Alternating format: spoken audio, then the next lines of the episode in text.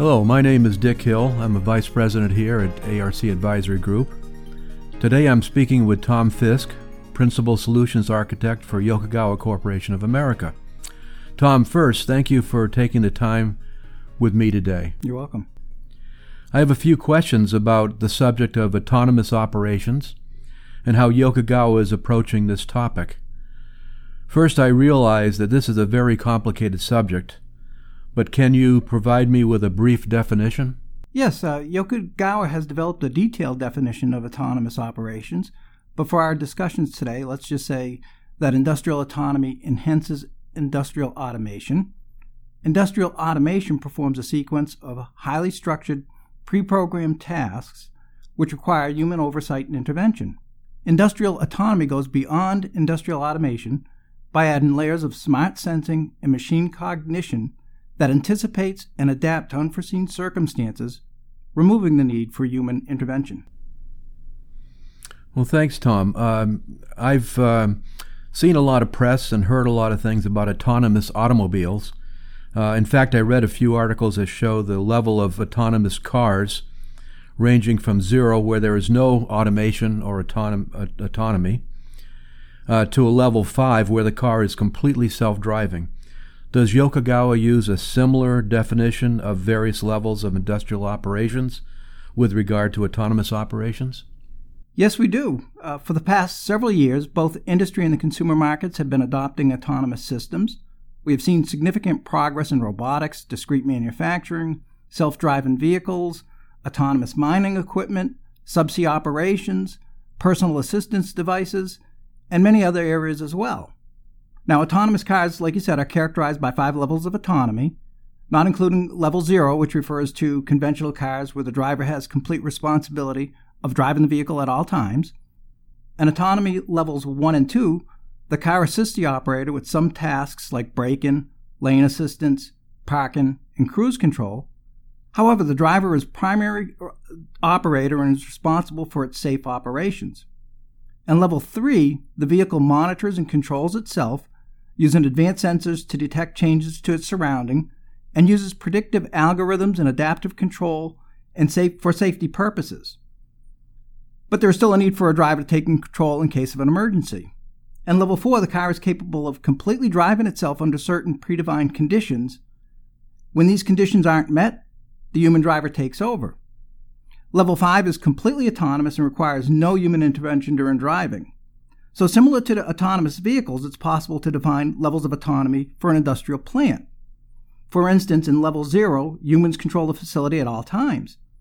In level one, humans and automation systems share the workload, with humans responsible for safe operations. In level two, humans are responsible for safe operations assisted by traditional automation and limited autonomous functions.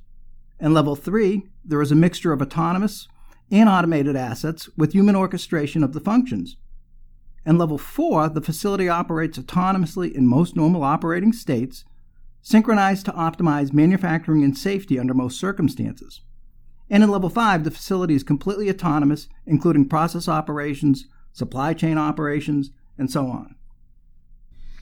Well, that sounds very interesting, Tom. Um, where do you see the greatest need today for the movement towards autonomous operations? Well, there's a lot of interest in many different areas because uh, any process or operation has the potential to be made autonomous.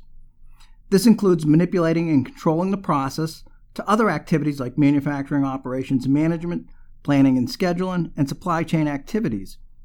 There is also the potential to make devices, equipment, or even entire process units operate autonomously so that they are self aware and understand and adapt to the context in which they operate.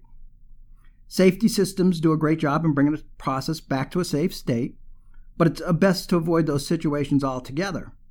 Things like fired heaters are operated with a high level of automation but require humans to watch over them.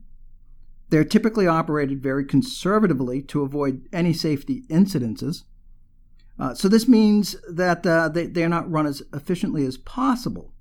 With better measurements of gas, air, and fuel concentration, Control can be adjusted to improve safety, reduce fuel consumption, lower emissions, increase throughput, and extend the life of the fired heaters. There is also potential to have touchless supply chains. This involves monitoring and managing a customer's inventory and triggering an order when supply runs low. The order could be processed autonomously from purchasing raw materials to scheduling, dispatching, and processing the order. Companies also have a need to operate safely and reliably while increasing sustainability, flexibility, and profitability. So, any process that is prone to human errors or failure and has a significant consequence on any of these factors is a good candidate to make autonomous. In addition, any area where the loss of experienced workers could adversely impact conditions will become a focus of autonomy. Uh, the same is true in areas where workers are exposed to harsh, remote, or hazardous environments, and it's desirable from a worker safety standpoint to remove them from these environments. So, to answer your question, the reality of uh, autonomy in the process industries, I believe, is, is inevitable and it's going to be revolutionary. Not only can production processes be made autonomous, but also higher level functions. Autonomy could expand beyond traditional controls and efficiency to include safety, reliability, margin optimization, compliance, supply chain management, and other manufacturing operational functions as well. Tom, I can appreciate from your definition how this initiative is important to not only Yokogawa but its clients. Um, overall, where do you think the greater majority of owner operators are today in their quest for autonomous operations? Well, uh, the most forward looking companies are beginning to think about autonomous operations.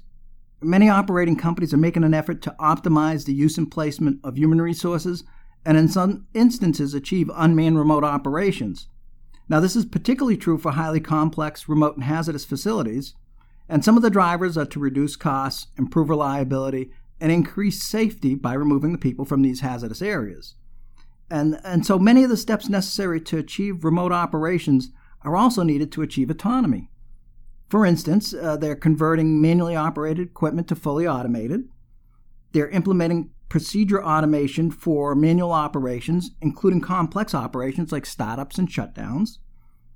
They're using resilient and redundant communications, controllers, and critical equipment and they're adopting intelligent sensors, advanced analytics, and artificial intelligence to monitor both the equipment and the process.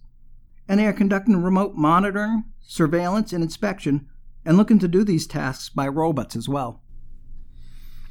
So I can understand uh, those are great uh, objectives for a lot of companies. Does Yokogawa have any clients that are started their uh, autonomous operations journey? And and if so, uh, what are they trying to do first?